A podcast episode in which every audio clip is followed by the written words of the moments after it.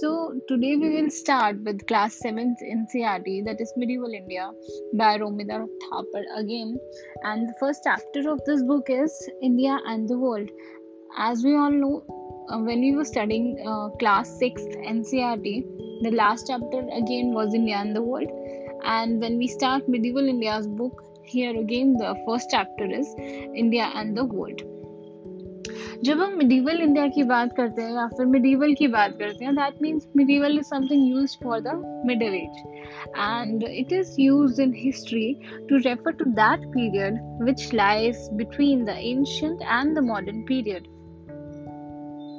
And that means medieval India को या medieval period को हम कह सकते हैं that it was the period of the middle या middle period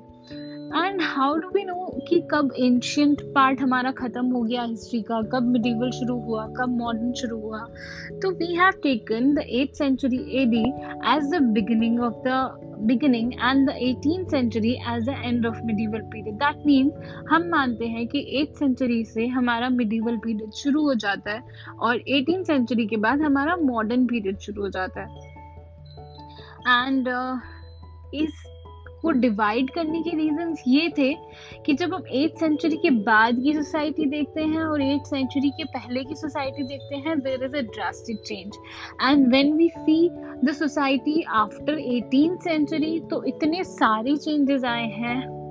that there has to be a division of these three periods and ये जितने भी चेंजेस आए हैं they have influence the political socio economic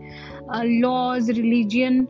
language, art, and in short, everything. That means everything was influenced by whatever happened during the society during those periods. So we recognize that a new stage in Indian history has come about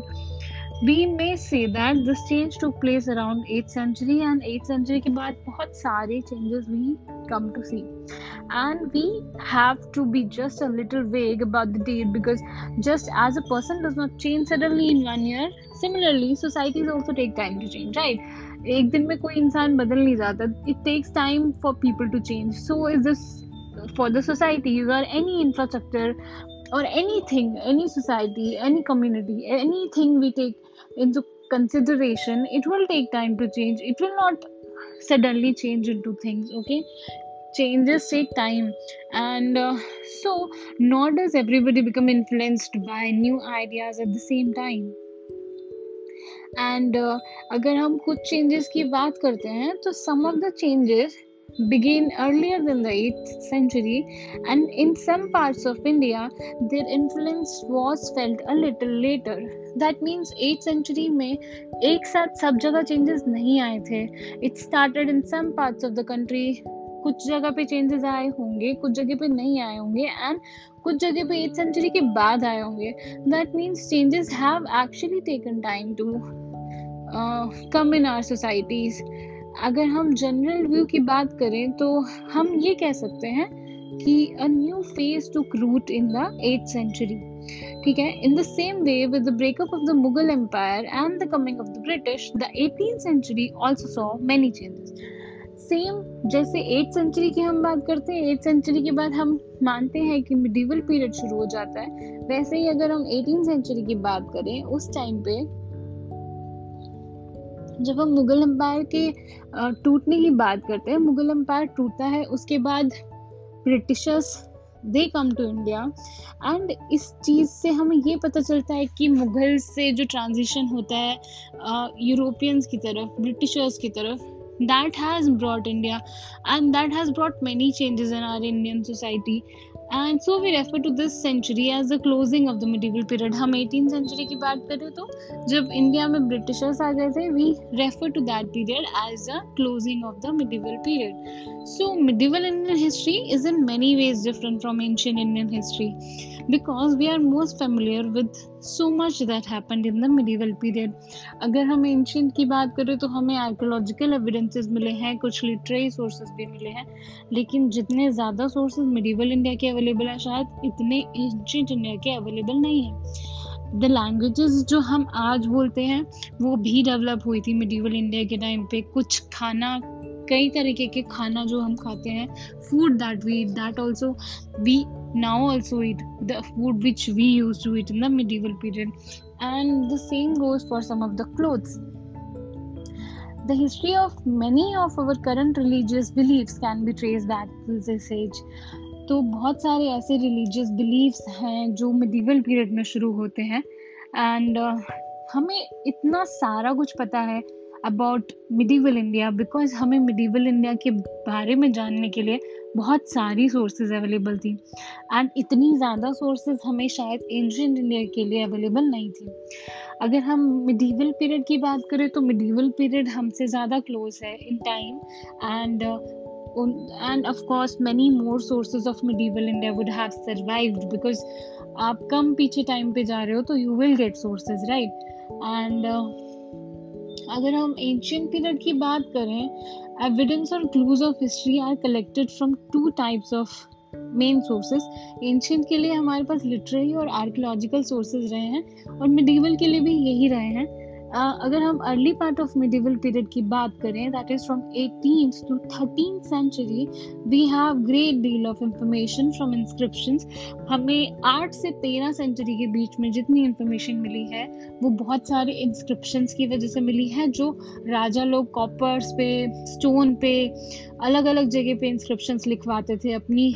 कई बार अपने thoughts लिखवाते थे। They had a, a, habit of inscribing things whatever was there in the minds of the kings. And uh, कभी वो copper plates पे लिखे जाते थे कभी वो स्टोन पे लिखे जाते थे and they have been found in number of villages and temples all over India and अगर हम ये इंस्क्रिप्शंस की हम बात करते हैं जब हम एट टू थर्टीन सेंचुरी के बीच की बात करते हैं एंड एंड अगर हमें इतने सारे इंस्क्रिप्शन मिले हैं तो it is not surprising that the study of inscription और epigraphy as it is called becomes a major source of evidence during this period so उसके बाद इंस्क्रिप्शन का स्टडी भी एक इंपॉर्टेंट मैटर ऑफ़ स्टडी बन गया जब बहुत सारे इंस्क्रिप्शन मिलना शुरू हो गए थे। एंड uh, अगर हम लिटरेरी सोर्सेज की बात करें there were a wide variety of literary sources and mostly जब हम अर्ली राइटिंग्स की बात करते हैं early writings were mostly on palm leaves birch bark but अगर हम थर्टीन सेंचुरी के बाद की बात करते हैं तो थर्टीन सेंचुरी के बाद paper was there and paper was use for writing और उसके बाद की काफ़ी सारी ऐसी किताबें हैं जो that have survived and we can even read them till date and some of them are chronicles और accounts of the life and activities of various rulers and dynasties and we know that हर एक, अगर हमने ancient में भी पढ़ा था there were court poet poets with Harsha that was Bana Harsha का court poet Bana था. देर वर अदर रूलर्स हर किसी के टाइम पे कोई ना कोई लिटरेरी एक्टिविटीज़ होती रहती थी. They were uh, very much interested in writing things. और कहीं ना कहीं रूलर्स के पास कोई ना कोई रहता था जो उनकी ऑटोबायोग्राफी लिखता था। पूरी सोसाइटी के बारे में लिखता था। हमने पढ़ा था कि फाहिन ह्यूनसैंग जैसे चाइनीज़ ट्रैवलर्स इंडिया जाके इंडिया के बारे में बहुत कुछ लिखे थे। In their accounts so some are, some are memoirs or autobiographical accounts of the lives of the rulers such as the memoirs of Babur and Jahangir and there are also many accounts written by travelers that I was talking about कि बहुत सारे travellers ने जो India आए थे बाहर से उन्होंने बहुत कुछ लिखा है इंडिया के बारे में some of the uh, people were working on religious subjects while others were writing secular kind of literature like others were writing about the society so some लोगों, कुछ लोगों ने, कुछ जो आर्टिस्ट हैं, उन्होंने ब्यूटीफुल लिटिल पेंटिंग्स के बारे में लिखा है। दैट वो कॉल मिनिएचर पेंटिंग्स के बारे में बताया है। And in order to make the study of this period easier it is sometimes divided into two phases हमने ऑलरेडी पढ़ा कि मिडिवल को और थोड़ा अच्छे से स्टडी करने के लिए और थोड़ा इजी करने के लिए हमने अगेन मिडिवल पीरियड को दो पीरियड्स में डिवाइड किया है। Early part of the medieval period जो हम बात करते हैं, वो आठ से तेरह सेंचुरी तक जाता है एंड इसके टाइम पे हम रूल देखते हैं प्रतिहारास का Palas का Rashtrakutas का, their conflict with Kannauj as well as the Rajput kings in the north and the Chola kingdoms in the south. अगर हम लेटर पार्ट की बात करते हैं मिडिवल पीरियड की, वो थर्टीन सेंचुरी से लेके एटीन सेंचुरी तक हम मानते हैं कि लेटर मिडिवल पीरियड चलता है उस टाइम पे we talk about Delhi sultanate the Bahmanis and the Vijayanagara empire and the Mughal empire so medieval period को हमने दो हिस्सों में डिवाइड किया है। First one start with the eight century to thirteen century जिसमें प्रतिहारास का रूल है, पालास का रूल है, Rashtrakutas were ruling their conflict with the Kannauj then there were Rajput kings in the north then there was Chola kingdom in the south and when we talk about the second phase of medieval India that starts from thirteen century and last up to eighteen century उसमें हम पढ़ते हैं दिल्ली सल्तनत के बारे में बहामनीस के बारे में। हम विजयनगरा किंगडम के बारे में पढ़ते हैं and then we also talk about the Mughal empire अगर हम अर्ली मिडिवल पीरियड की बात करें तो society grew out of the earlier systems which we discuss in the book on ancient India तो अगर हम एट uh, सेंचुरी से अपनी सोसाइटी को शुरू करते हैं तो हम देखेंगे कि बहुत सारे चेंजेस आते हैं सोसाइटी में। एंशियंट से मिडिवल की ओर। By later medieval period these changes had become established that is why they were no longer regarded as new अगर लेटर मिडिवल पीरियड की बात करें तो उस टाइम तक वो सारे चेंजेस सोसाइटी में इस तरह से ढल गए थे they become permanent change and nobody could identify कि ये कुछ चेंज हुआ है हमारी सोसाइटी में बिकॉज़ वो अब परमानेंट हो गए थे। And there were some new ideas and some further changes also. And जो मिडिवल पीरियड में फर्दर चेंजेस या न्यू आइडियाज़ आते हैं, वो इंडिया के बाहर से आए थे एंड वो brought by the new dynasties which were ruling in some parts of the subcontinent and specially अगर हम इंडिया के बाहर की बात करें मिडिवल टाइम पे तो these rulers were Turks Afghans Mughals who had settled in India the ideas which they brought with them did not produce any fundamental change in Indian society, but they did help to enrich Indian culture. उन्होंने जो अपने साथ ideas लाए थे उससे कुछ fundamental changes नहीं आए थे इंडिया की सोसाइटी में बट या their ideas have help Indian culture को और एनरिच करने में so despite the fact that the rulers of india from the 13th century were often people of foreign origin we still call this the medieval period So so, इसके बावजूद हमें ये पता है कि मैक्सिमम जो रूलर्स थे थर्टीन सेंचुरी के बाद के वो इंडिया के ओरिजिन के नहीं थे they were foreign people but we still call it the medieval period जो चेंज हुआ है रूलर्स का उनकी वजह से इंडिया में बहुत सारे चेंजेस आए स्पेशली इंडियन सोसाइटी में। अगर हम बात करें टर्क्स की और मुगल्स की एंड उन्होंने इंडिया में रूल किया। They were ruling Indians and they live in much similar ways as Indians use to live in the early part of the medieval period Turks और Mughals made India their homeland and became a part of the Indian population and जब हम बाहर के लोगों की बात करते हैं इंडिया में बहुत सारे लोग बाहर से आए थे and when we talk about coming of people from outside we know that India during this period had seen so much close contact with the people of outside world because of trade also and अगर हमें ये समझना है India में जो foreigners आते थे क्यों आते थे कैसे आते थे? What was the interest what was so much important in India that people use to come in India we have to understand what was happening in western Asia Europe central Asia China and south east Asia so हमने last chapter में पढ़ा था ancient India की book के six class के chapter में कि uh, एक इंपॉर्टेंट और ग्रेट इवेंट हुआ था कहाँ अरब में इन द सेवन सेंचुरी जब मोहम्मद जो है प्रॉफिट मोहम्मद जो है he preached the religion of Islam this united the Arab tribes and soon they become a political group we have studied about this in the last chapter and they conquered many parts of western asia jordan syria iraq turkey persia sindh and egypt too. After the death of the prophet the arabs were ruled by a series of caliphs the literal meaning of the word the successor or the vice regent. The first four caliphs had been companions of prophet muhammad. They were succeeded by the umayyads who ruled from the city of damascus. A still later line was that of Abbasids who ruled from Baghdad. Harun al Rashid, whose court was famous throughout the world, was a caliph at Baghdad. So, this was the situation uh, when we talked about Arabia in the 7th century. हमें पता है Prophet Muhammad had that enlightenment and he came to know that हम idol worship क्यों करते हैं? Why do we worship so many people? so many gods actually and why don't uh, and he was of the belief that god treats everyone equally there has to be no shape of god there is no need of worshiping a statue so uh, he was of the view that पांच time की नमाज करनी चाहिए you should be right in your deeds and everything so he started a new religion that was given the name of islam and uh, we know after prophet muhammad died this religion prominently has grown and then people united and they conquered certain parts of the world and they, they started propagating islam and islam spread to other countries as well and gradually the Arabs conquer more territory और Arabs ने बहुत सारी और territory conquer करनी शुरू कर दी after the death of prophet Muhammad उली because जब तक prophet Mohammad was alive Islam has not spread to any place. Like it was there with him only. After his death, Islam started spreading to other parts. And uh, we came to know that Arabs started conquering other territories and spreading Islam in other territories as well. And they were ruling through caliphs. या फिर हम कह सकते हैं successor माना जाता था caliph को प्रॉफिट मोहम्मद का and gradually they started conquering more territories like they conquered North Africa. Soon they were in Spain also and were threatening France also, but were held back in the south of France.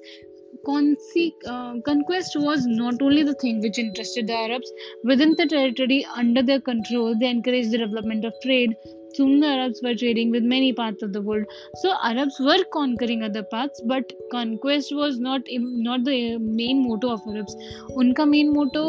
conquest भी था, plus they were spreading Islam. Another important motive was trade. So Arabs were conquering places and they were getting good trade opportunities and they were get becoming rich. Soon, Arabs जो है they started trading with many parts of the world in India, China, Europe, East and West Africa. This trade made the Arabs rich and they used this money to build a new civilization. जब उनके पास बहुत पैसा आ गया तो they started building a new civilization and during this period they took a great interest in the knowledge of Greeks, Persians, Chinese, Indians and uh, they develop this knowledge further in their own centers of learning.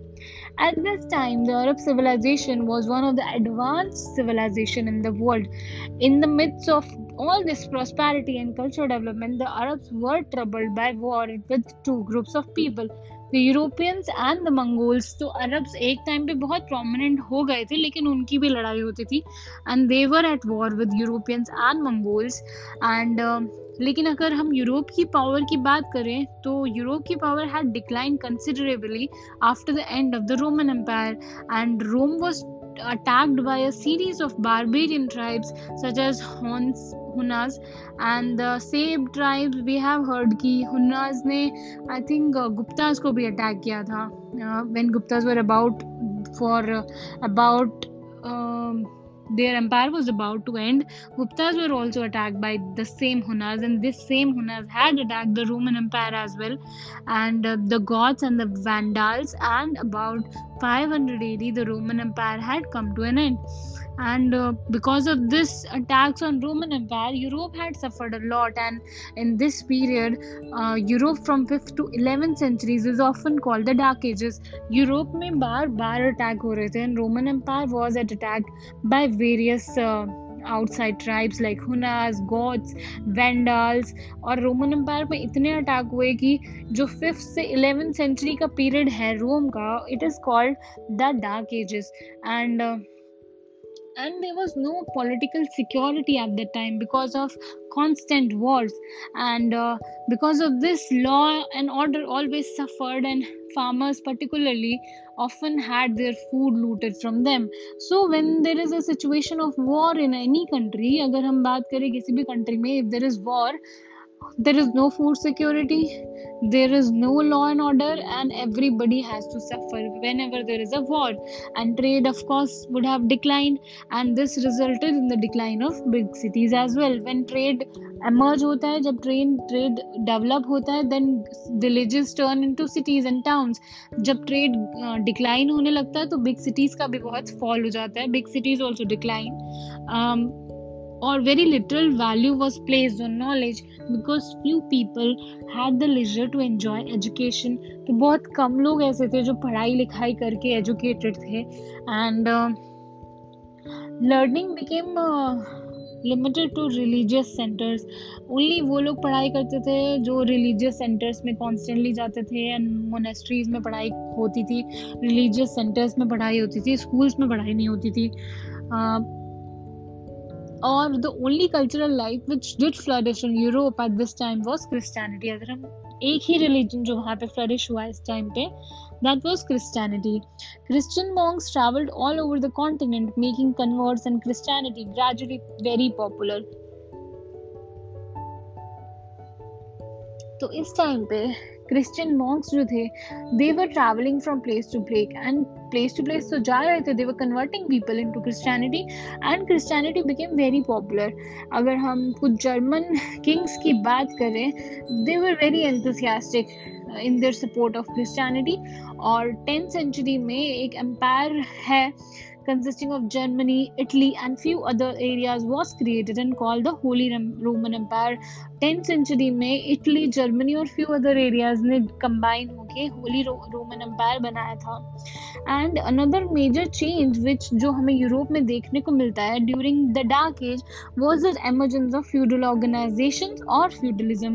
And अगर हम word की बात करें feudalism क्या था? Feudalism एक Latin word से emerge हुआ है, जिसका मतलब होता है feudum and which means a piece of land which is granted in return for services that means आपको एक ज़मीन दी जाती है, उसके बदले में आपको उनको सर्विसेज़ देनी है। Land was given to officers instead of cash salaries by the king हमने गुप्ता पीरियड में भी पढ़ा था कि some land was given to the officers instead of cash because cash was not much available at the later periods so they started giving land and then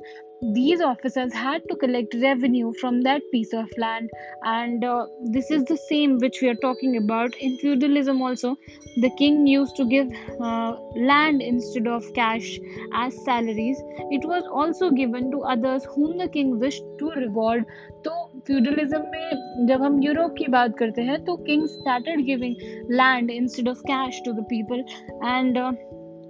not even the officers were given land but when king was happy with somebody he used to give land as a piece of reward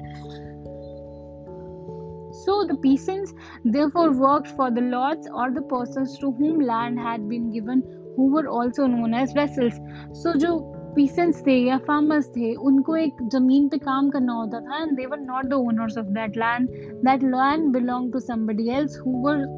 called as the vessels. Among the duties of the vessels was to provide soldiers for the king. अगर आपको king ने एक ज़मीन का टुकड़ा दे दिया है that you have to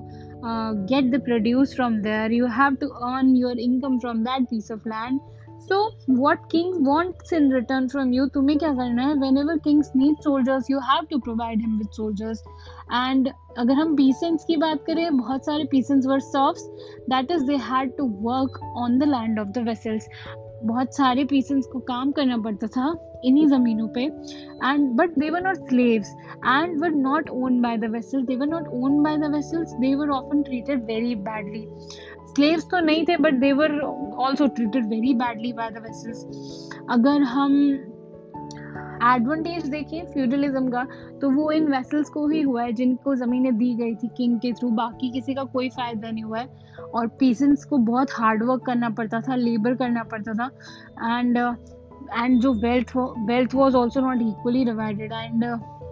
wealth जो था most of the share was taken by the vassals and the kings and they use to live in great luxury लेकिन अगर पीजेंट्स की बात करें they were actually very poor and they lived in very pathetic condition अगर हम dark age की बात करें तो Europe was cut off from the Arab world during these dark ages and later on हम देखते हैं कि Europe became very interested in Arab world और उसके दो रीजन थे। पहला तो ट्रेड और दूसरा रिलीजन ट्रेड की वजह से अरब जो है, उस टाइम पे बहुत रिच हो गया था। This attracted some of the European traders who also wanted to take part in this trade and दूसरा रीज़न हमने कहा कि इस्लाम था, या स्प्रेड ऑफ़ इस्लाम एंड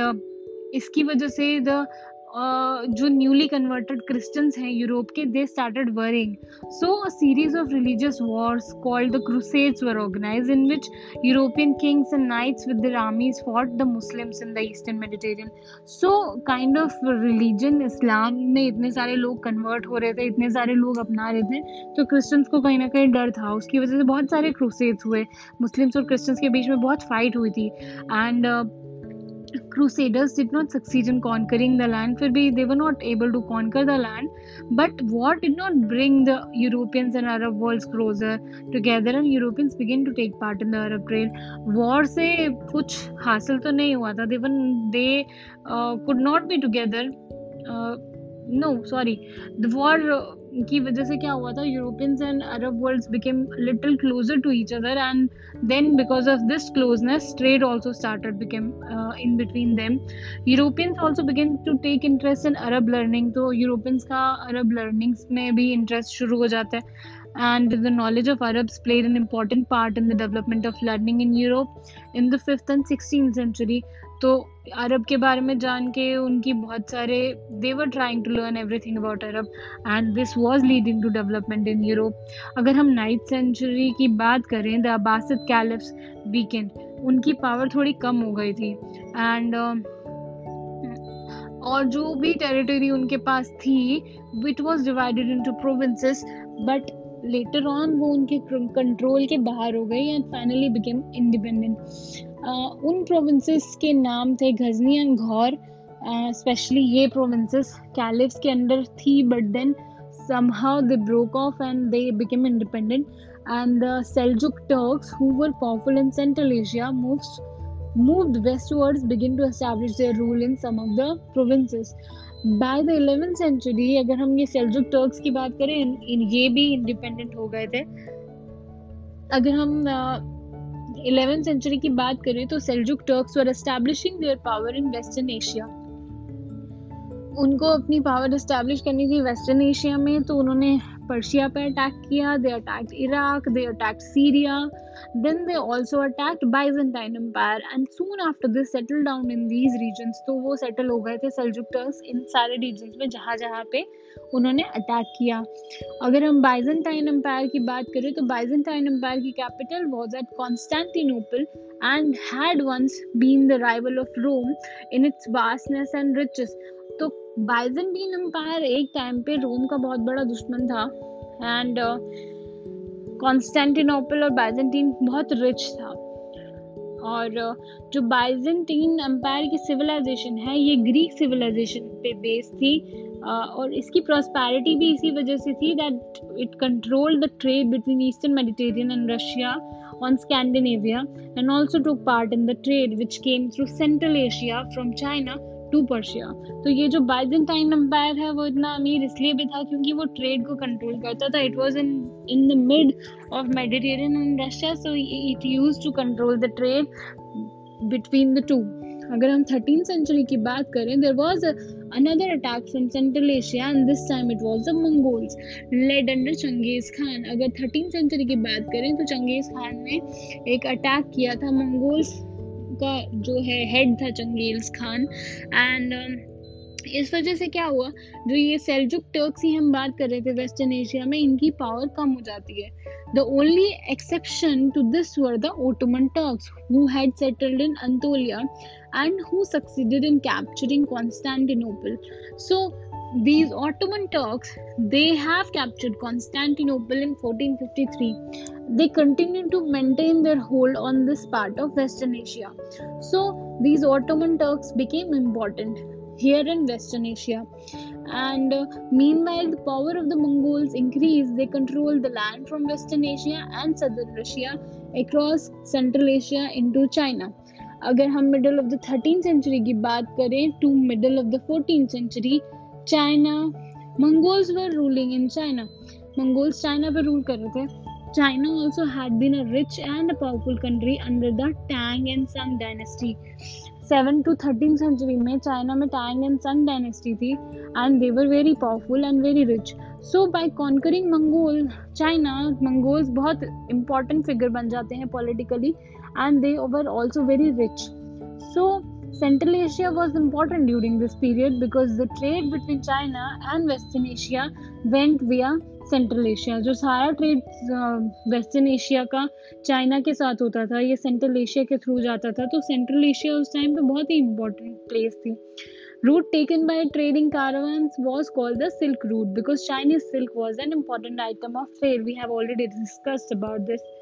अगर हम न्यू इन्वेंशंस की बात करें तो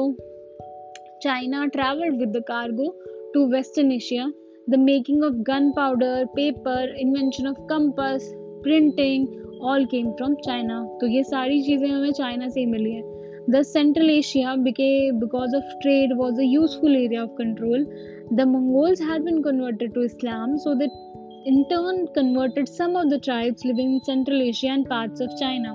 अगर हम सिल्क रूट की बात करते हैं तो सिल्क रूट सिर्फ़ एक रूट नहीं था। चाइनीज़ ट्रेडर्स का। चाइनीज़ मर्चेंट्स अपनी शिप्स के थ्रू कैंटन एमॉय और other places of southern China जाते थे। एंड uh, और वो सारी शिप्स कई बार इंडिया तक आई हैं एंड ईस्ट अफ्रीका तक भी गए हैं and other stopped at the ports in south Asia also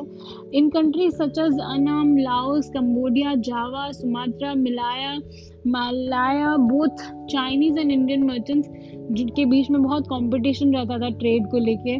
merchants जो है कार्गोज के साथ साथ अपना कल्चर भी लाते थे। वी ऑल नो कि some of the merchants try to settle in places जहाँ पे बहुत सारा ट्रेड होता था। फिर जब वो सेटल होते थे तो obviously their culture will also be settling down with them so अगर हम फोर्टीन सेंचुरी की बात करें तो Arab merchants had also establish themselves in south east Asia तो हम देखते हैं कि मिडीवल पीरियड वो ऐसा पीरियड था कि world was very much coming closer to each other and trade was bringing people actually closer and trade की वजह से एक रीजन के लोगों के कांटेक्ट दूसरे रीजन के लोगों के साथ हो रहे थे। एंड अभी मिडीवल पीरियड में आते आते no country was actually isolated so everybody was close to each other and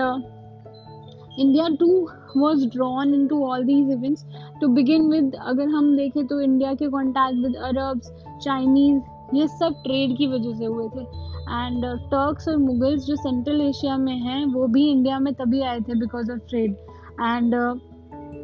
later वो इंडिया में कॉन्करर्स की तरह आते हैं and the pattern was same with the Europeans जो इंडिया में ट्रेडर्स की तरह आए थे and then they became rulers the same happen with the Arabs who came to India and अगर हम अर्ली मिडिवल पीरियड की बात करें तो northern India was divided into number of kingdoms and these kingdoms always use to fight with each other हमें पता है कि वो टेरिटरी को ऑक्यूपाई के करने के चक्कर में हमेशा उनकी लड़ाई होती थी।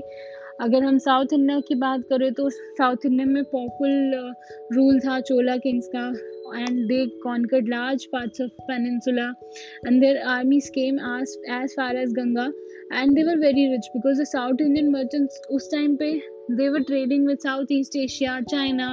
and जो बहुत सारा जो पैसा आता था that was spent on building temples beautiful temples are there in South India and these temples were actually the centre of learnings there were thinkers and philosophers at this time whose thinkings influenced India throughout and every part of the country. It was in South India that Indian culture during the early medieval period was further enriched and developed. so so, trade का सबसे ज़्यादा जो फ़ायदा हुआ है